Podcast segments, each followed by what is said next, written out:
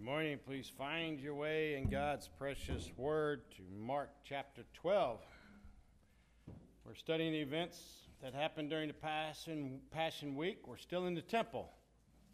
And as we have seen, things are changing with the coming of the kingdom. The, the prophecy of the end of the temple will be fulfilled soon.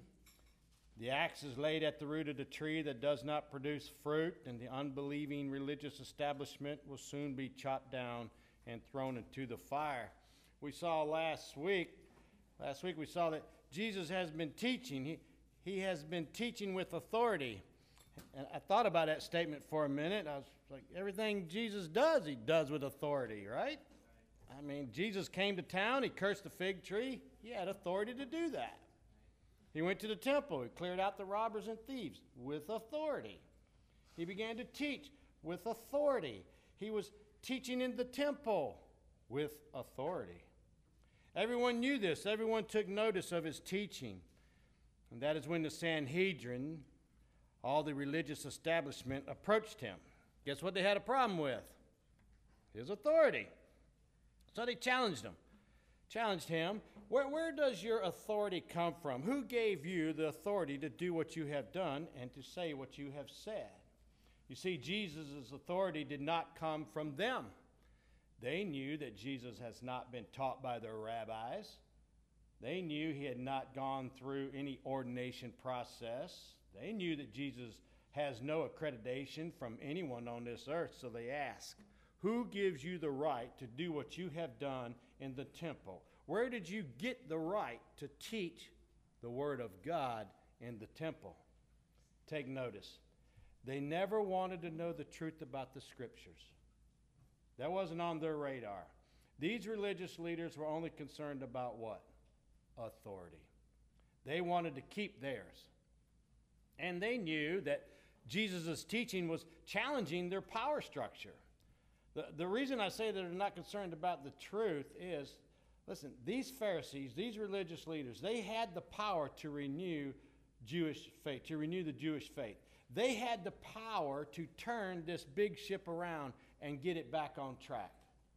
But they wouldn't either change the religion nor let anyone else do so, especially some guy from Galilee who doesn't even have any letters after his name. So they challenged Jesus' authority because they didn't want to be under his authority. This is actually a picture of what is to come. Listen, Jesus is king over all nations. All nations, he is king. All leaders are under the authority of Jesus. Whether they choose to be or not, they are. And we can see in our text today that we have been studying the kingdom of God is here whether man admits it or not. Christ is alive whether man wants to admit it or not. Jesus is the king, even though the Sanhedrin will not admit it. Listen, one day soon, the people will no longer answer to the Sanhedrin as we know. They will be answering to Jesus and through the church and the church leaders that will be governing the kingdom. The temple is changing, no longer a building but it's God's people who now make up the kingdom. The government is changing. No longer the Sanhedrin to guide and produce fruit, but it will be the church and the church leaders who will be guiding God's people to produce fruit. The Holy Spirit will live in God's people. They are the temple producing fruit for all to see and feed upon. And Jesus is teaching. He's teaching the ones who questioned his authority about that very fact. Now, we left off last week with Jesus asking the leaders to answer a very simple question. And if they would answer that question, he would then in turn tell them where he got his authority from. He asked them, he said, Was the baptism of John from heaven or from man? Answer me. And they discussed it with one another, saying, If we say from heaven, he will say, Why did you not believe me? But shall we say from man? They were afraid of the people for they all held that John was a prophet. So they answered Jesus, this is their answer, we do not know. And Jesus said to them, Neither will I tell you by what authority I do these things. They were more afraid of the people than they were of the authority of God. They were more concerned about keeping their authority than to submit to the authority of God.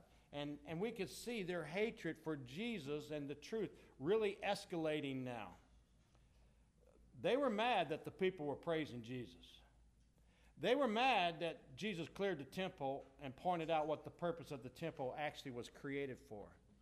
They were mad that Jesus taught with authority and corrected all their man made rules. And they were even madder when they had to admit in public, had to admit in public, in the temple, in front of all these people, and to Jesus, that they did not know the answer to this simple question. They are fuming now. They're really hot. Remember, they were seeking how to stop him from teaching. Then they were seeking how to destroy him and his teaching. And now they're seeking, they're plotting how to kill him. So they admit, or they tell a lie, and say they did not know the answer to the question whether John's baptism was of heaven or of man. So Jesus continues to teach, and, and this parable that we have for us is so perfect Keep in mind what happened here. By refusing to answer the question, they are rejecting that Jesus and John the Baptist are, were prophets from God. Throughout their history, most, of the, eh, most leaders of Israel repeatedly rejected God's messengers. And here, here at our, and this time, John the Baptist, a prophet sent by God, had already been killed. And Jesus, the prophet, his death was not far off. And Jesus points that out in the following parable the rejection of the prophets and the death of the Son. Chapter 12, verse 1. And he began to speak to them in parables. A man planted a vineyard and put a fence around it and dug a pit for the winepress and built a tower and leased it to the tenants and went into another country. When the season came, he sent a servant to the tenants to get from them some of the fruit of the vineyard. And they took him and beat him and sent him away empty handed. Again, he sent them another servant, and they struck him on the head and treated him shamefully. And he sent another. And he sent another, and him they killed. And so with many others, some they beat, some they killed. He still had one other, a beloved son.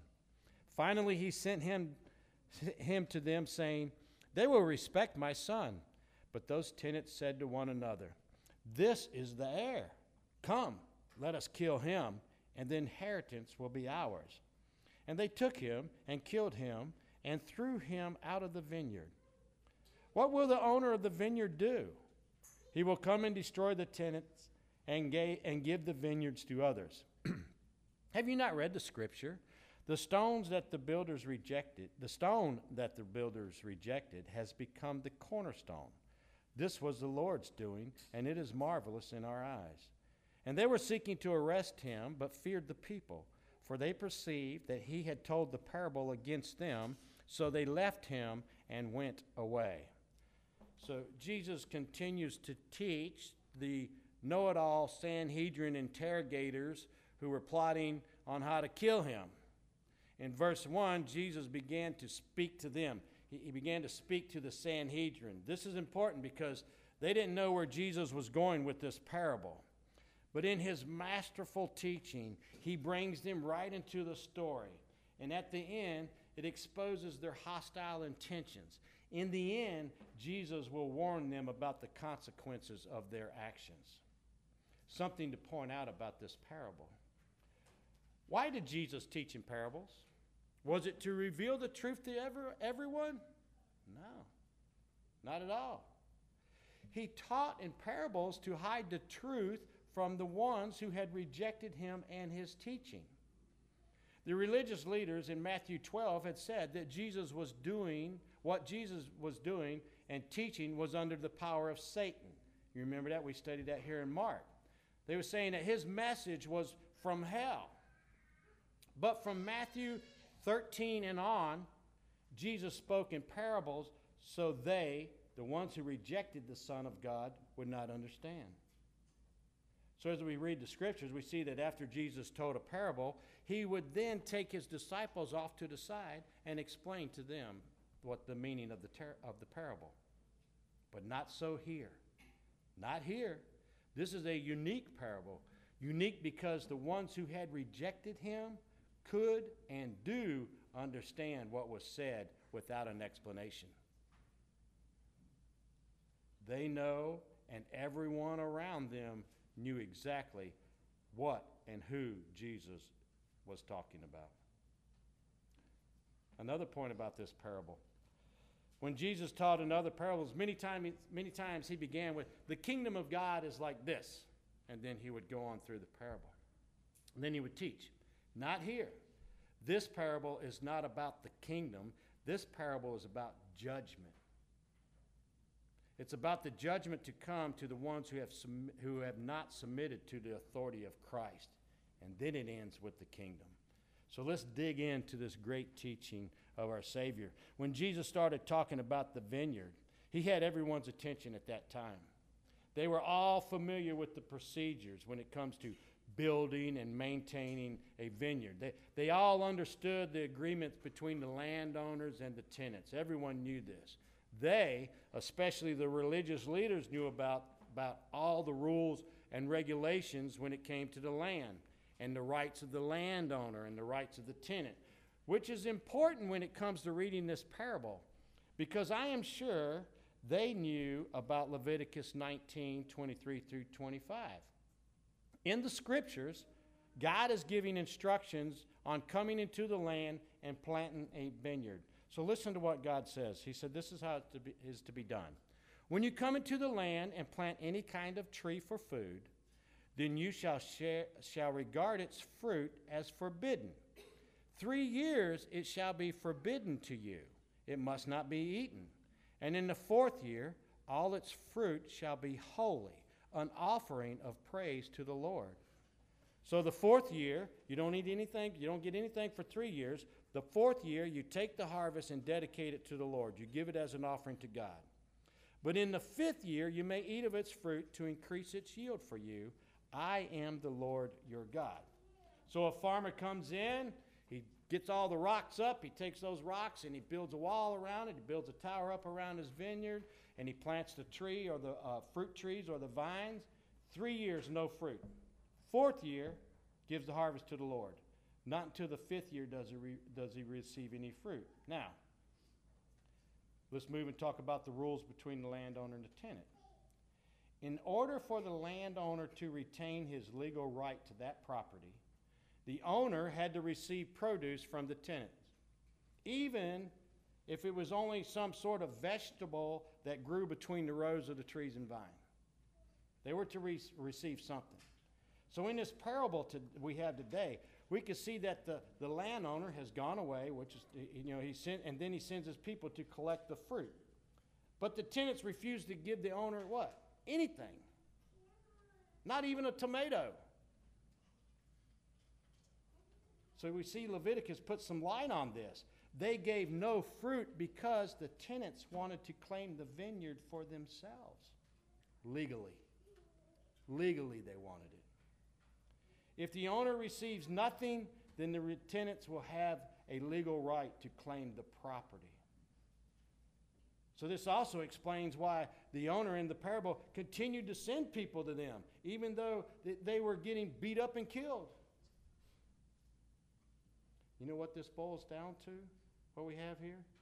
It was purely a question of authority and ownership. Authority and ownership. We just saw that the religious leaders questioned the authority of Jesus, and Christ rolls right into a parable of, a vine- of the vineyard, which confronts authority and ownership. Such masterful teaching. Something deeper to point out in our parable today. If verses 2 through 5 covers the three years when the fruit was not used, then it was the fourth year when the owner sent his beloved son. And what was the fourth year? This was the year when the fruit was devoted to the Lord. So it makes sending the beloved son on the fourth year even more meaningful. Those tenants were so evil at heart that they not only were trying to claim the property, prop, property legally by not giving the owner any yields from the land, but they were willing to go as far as killing the owner's son to make sure they would have full authority and ownership of the land. If the tenants could do away with the heir, they could have a clear claim to the property. They wanted to preserve their own position, and they were willing even to kill, the, kill to accomplish their evil purpose. The keepers of the law, the ones that God was talking to that day, understood all of this. Now, again, as Jesus was teaching, for the ones who knew the scriptures, the words Jesus used should have rung a bell. When Jesus said a man planted a vineyard and put a fence around it and dug a pit for the winepress and built a tower, Isaiah chapter 5 should have come to their mind. Isaiah 5 is a well known chapter to the people of Israel. Isaiah is a prophet in Judah, and his prophecy essentially is this You are going to be judged. He is warning Israel about the coming judgment. Isaiah is warning Israel about the Chaldeans and, or Babylonians or who are coming who are to come and be the instrument of God to destroy Jerusalem. They are coming to destroy the temple in that day. They are coming to kill the people and take the rest of them into captivity. I'm going to read Isaiah chapter 5. You can turn over if you want, but I will read it here. Listen to chapter 5. Let me sing for my beloved my love song concerning his vineyard. My beloved has a vineyard on a very fertile hill. He dug it and cleared it of stones and planted it with choice vines. He built a watchtower in the midst of it and hewed out a, a wine vat in it. And he looked for it to yield grapes, but it yielded wild grapes. And now, O habitants of Jerusalem and men of Judah, judge between me and my vineyard. What more was there to do for my vineyard that I have not done in it? When I looked for it to yield grapes, why did it yield wild grapes? And now I tell you what I will do to my vineyard. I will remove its hedge, and it shall be devoured. I will break down its wall, and it shall be trampled down. I will make it a waste. It shall not be pruned or hoed, and briers and thorns shall grow up. I will also command the clouds that they rain no rain upon it. For the vineyard of the Lord of hosts is the house of Israel, and the men of Judah are his, his pleasant planting. And he looked for justice, but behold, bloodshed. For righteousness, but behold, an outcry. And then chapter 5 goes on with the list of sins that Israel has committed and the judgment that's coming. Now, the word is clear here. Who's the builder? It's the Lord, right? Who's the, what, who is the vineyard? It's Israel. Now, if we go back and read our text uh, uh, today, knowing what we know, we better understand the meaning of this parable. We see God planting Israel in the land, blessing Israel, and providing everything for them to bring forth what? Fruit. But instead of bringing forth good fruit, they brought forth sour fruit, inedible fruit they produced nothing of value, even though they were provided with everything they needed to produce fruit. They did not. And you know what? That, that should take us right back to the fig tree. Everybody remembers the fig tree, right? Forever we will remember the fig tree. But you know, it, it did not produce fruit, and Jesus put a curse on it. Jesus then goes into the temple the temple was not being used as a place to produce the spiritual food that it was created for. And so the same curse was put on the temple as the fig tree. And here, here we are with the religious leaders of Israel challenging Christ and his authority, who has been given everything they needed to produce fruit, and yet they are not. And what do you think their outcome will be? Judgment. Judgment's coming. So you see how all this ties together? Do you understand why we preach line by line, verse by verse, so you can keep all this in context? It's so important to know the whole counsel of God. And so now that we have this information, Let's keep that in our minds and go back to the temple and see how Jesus confronts the religious leaders with this parable. And he began to speak to them in parables. A man planted a vineyard and put a fence around it, dug a pit and a winepress, and leased it to the tenants and went into another country.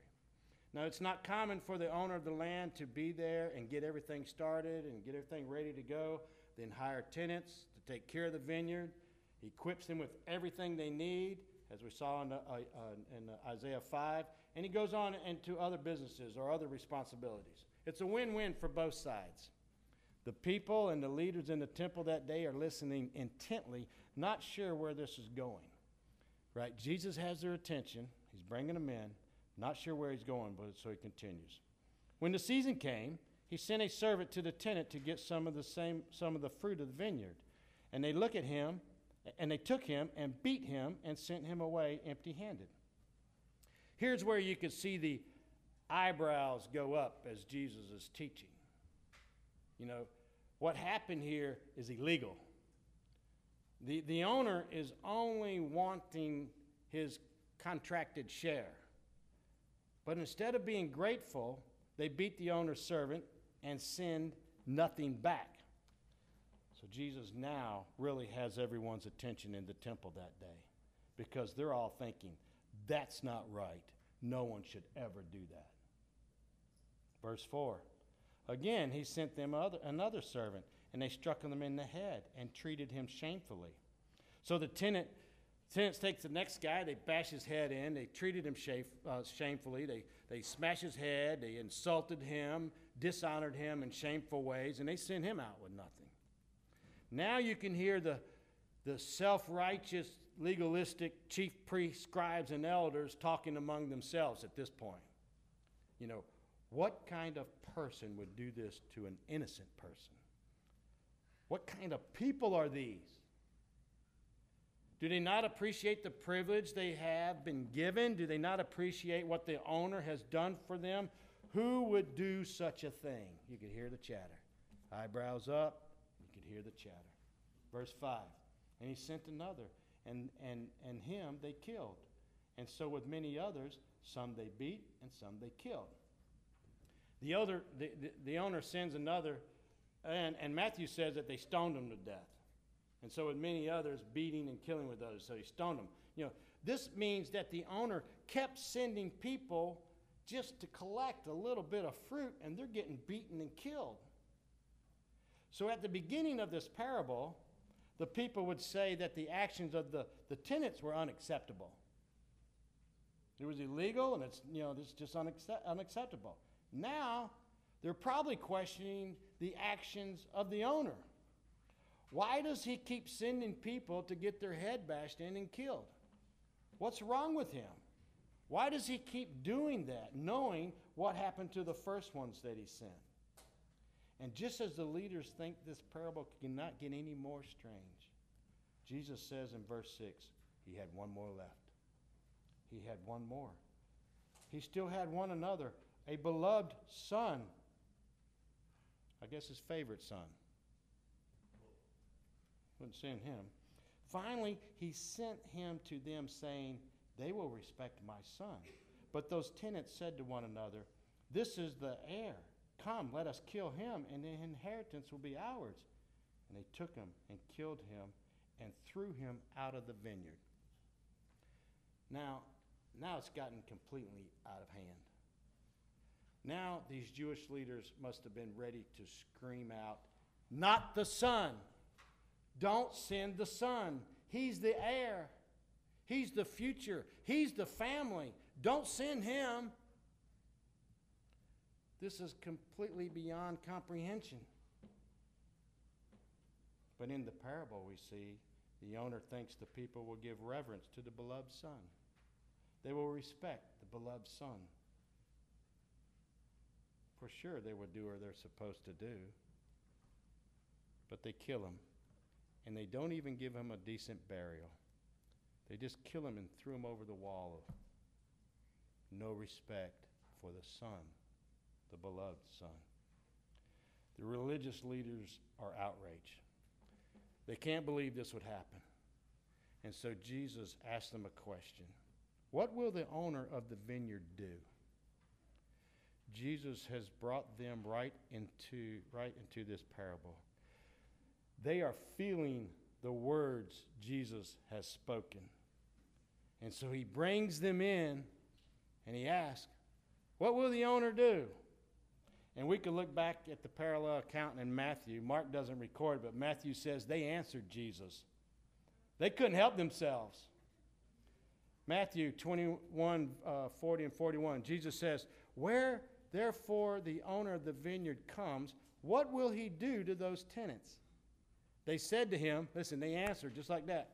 He will put those wretches to a miserable death and let out the vineyard to other tenants who will give him the fruits of their seasons. They blasted the answer out. They couldn't wait. And as it went out of their mouth, I feel like they just wanted to take it right back in at that time. But before they could take it back, Jesus repeated their answer right back to them. He says, He will come and destroy the tenants and give the vineyard to another. They can't take it back. Jesus has brought them right in. Jesus repeated their solemn answer, their answer as a solemn verdict from the judge. It was like, you are, you are absolutely right with what you said. Don't forget what you said. Keep that in mind. You gave the right answer. You know, it's just, it, was, it reminded me of when Nathan confronted King David about his sin. Do you remember that in 2 Samuel uh, chapter 12? It said, Now there came a traveler to a rich man, and he was willing to take one of his own flock. He was but he was unwilling to take one of his own flock or herd to prepare for the guest who had come to him. But he took the poor man's lamb and prepared it for the man who had come to him. Then David's anger then David's anger was greatly kindled inside against the man, and he said to Nathan, As the Lord lives, the man who has done this deserves to die, and he shall restore the lamb fourfold because he did this thing and because he has no pity. And Nathan said to David, You are the man. He was like, Drop the mic. Same thing here. What should the owner do? He will put those wretches to a miserable death and let out the vineyard to other tenants. And before they could change their answer, before they even realized the parable had been about them the whole time, Jesus just puts another block right in front of them. Jesus quoted what they knew was a messianic prophecy. He quoted Psalm 118, 22 through 23. Look at verse 10. Jesus says immediately to them, Have you not read this, these, this scripture? The stone that the builders rejected has become the cornerstone. This was the Lord's doing, and it is marvelous in our eyes. Everything changed now from the son slash tenants of the parable to the stone slash builders of the psalm. It quickly changed. Jesus has brought, has brought this parable full circle. He has now made the religious leaders the bad guys of, the par- of this parable. And when Jesus asked, Have you not read this scripture? He was just piling on then because they, they have stepped into full both feet. And these legalistic leaders were still fuming over the sins of the tenant. They were real good at pointing out someone else's sin, right? Not being able to see their own. They're fuming over what the tenants did, and they couldn't even look at themselves. Sounds just like something sinners would do. The religious leaders were not ready for this. They were not ready to answer the question, just like they wouldn't answer the question before. They were not ready to answer, Have you not read? This scripture that Jesus quoted was a key part of the Passover service. Remember, this is Passover week. All the pilgrims coming to the Passover would recite these verses as they came into Jerusalem. Psalm 118 was what they were shouting to uh, Jesus when he came in. Everyone knew these verses. And Jesus used these verses to tie the parable to what was going on and what was going to happen with the kingdom of God. Like the son who was rejected and murdered by the tenant farmers, Jesus referred to himself as the stone which the builders rejected, the cornerstone. The cornerstone is the most important stone in a building. it was used as the standard to make sure all the other stones of the building were straight and level. And if the cornerstone was out of square or not level, then the whole building would be off. The cornerstone had to be perfect. There was no need to start a building if you did not have a perfect cornerstone. And as we know, Jesus is the perfect cornerstone. But that's not how the Israel's how Israel's leadership saw him. They threw Jesus off to the side. They rejected the perfect cornerstone because in their flawed eyes, Jesus did not have the right qualifications. What kind of cornerstone were they looking for to build the kingdom of God? They wanted a political cornerstone, not a, not a spiritual one. They wanted a military cornerstone, not a holy one. The stone was a well known symbol for the Messiah. They should have been looking for this stone, they should have seen it in Jesus Christ. But instead, when the stone was in their presence, they rejected him. Christ is the stone that the Jewish leaders rejected, but in the resurrection, Christ is the perfect cornerstone. Listen, Acts 4:10, write this verse in your margins. It says, "Let it be known to all of you and to all the people of Israel that by the name of Jesus Christ of Nazareth, whom you crucified, whom God raised from the dead, by him this man is standing before you well. This Jesus, listen, this Jesus is the stone that was rejected by you, the builders, which has become the cornerstone. And there is salvation in no one else, for there is no other name under heaven given among men by which we must be saved. 1 Peter 2 4 through 6. As you come to him, a living stone rejected by men, but in the sight of God, chosen and precious. You yourselves are like living stones, are being built up, on, up as a spiritual house, to be a holy priesthood, to offer spiritual sacrifices acceptable to God through Jesus Christ. For it stands in Scripture Behold, I am laying in Zion a stone, a cornerstone chosen and precious, and whoever believes in him will not be put to shame. Peter's quoting Isaiah 28 16. Listen, Jesus is building a spiritual house, as Peter says here. We are the living stones that he is using to build that house. Ephesians 2:18 For through him we have access access to one spirit to the Father. So then you are no longer strangers and aliens, but you are fellow citizens with the saints and members of the household of God, built on the foundation of the apostles and the prophets Christ Jesus himself being what? The cornerstone, in whom the whole structure, being joined together, grows into a holy temple in the Lord. In him you are being built together into a dwelling place for God by the Spirit. The religious leaders on that day did not know at that time, even though they should have. They did not know that one day that rejected stone would indeed become the cornerstone with all the right qualifications, precious and chosen by God. They did not see that Jesus came to this earth as king to inaugurate an unending kingdom. They missed it. They did not see that Jesus in the unending kingdom would be built on him and his teaching. He brought in a spiritual kingdom. He is the cornerstone of a brand new building, and it's called the Christian church.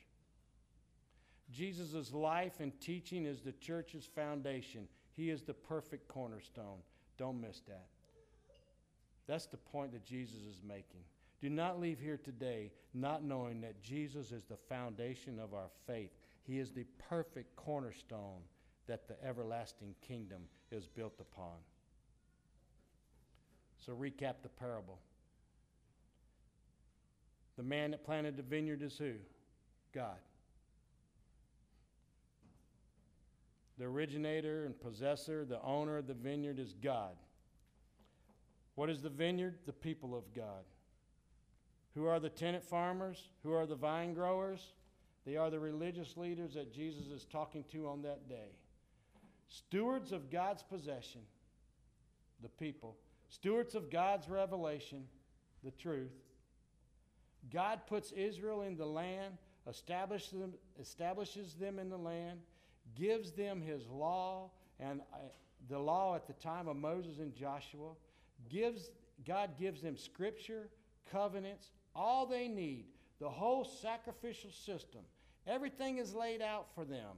He puts the stewardship of that in the leaders of the nation, in the priest, and in the rulers.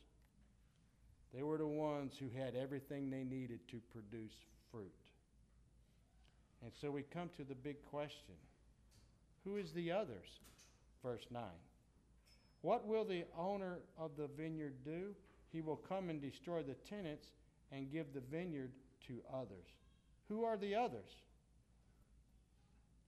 Well, this is the final insult to those religious leaders. Who are the others? In Matthew 21, the account of this parable, Jesus says, The kingdom of God shall be taken from you, shall be taken from you and given to a people bringing forth the fruit of who will make it flourish and give back to the owner what he is due. Who's the new stewards? Who are the new custodians of the kingdom? Who are the new rulers in the kingdom? The answer the apostles, the new representative of, uh, representatives of the kingdom, those ragtag Galileans taught by Christ, not by the religious establishment. They are the new stewards of the kingdom of God, with Christ being the cornerstone. The divine stewardship, preservation of the people of God, expansion of the people of God, growth of the people of God, the expression of God's will through divine revelation will pass to the first followers of Jesus. The stewardship of the truth is taken away from the leaders of Israel. The whole system is destroyed, and it doesn't exist today. From the beginning, Israel was to be a witness nation, a testimony nation, a missionary nation to reach all the nations of the world. God always intended to have a people have a people made up of Jew and Gentile and he now has it in his church. The stewards of the church are the early the stewards of that church are the early apostles. That stewardship passes from the early apostles through their word to every faithful preacher of the word of God. God now uses the faithful preachers to preach his word to bring forth the fruit. The church, the body of Christ, are the ones who are now called to bring forth the fruit. So, how are we doing, church? How are we doing? How are we, how are we handling the responsibility that God has given us? Are we letting our light shine? Are we loving God with all our heart, soul, strength? Are we loving our neighbors as much as we love ourselves? Can the world see the fruit of the Spirit in our lives? He has given us everything we need to do what He has called us to do. We are part of the everlasting kingdom of God. We are stewards of that truth, and we are to share that truth with all nations.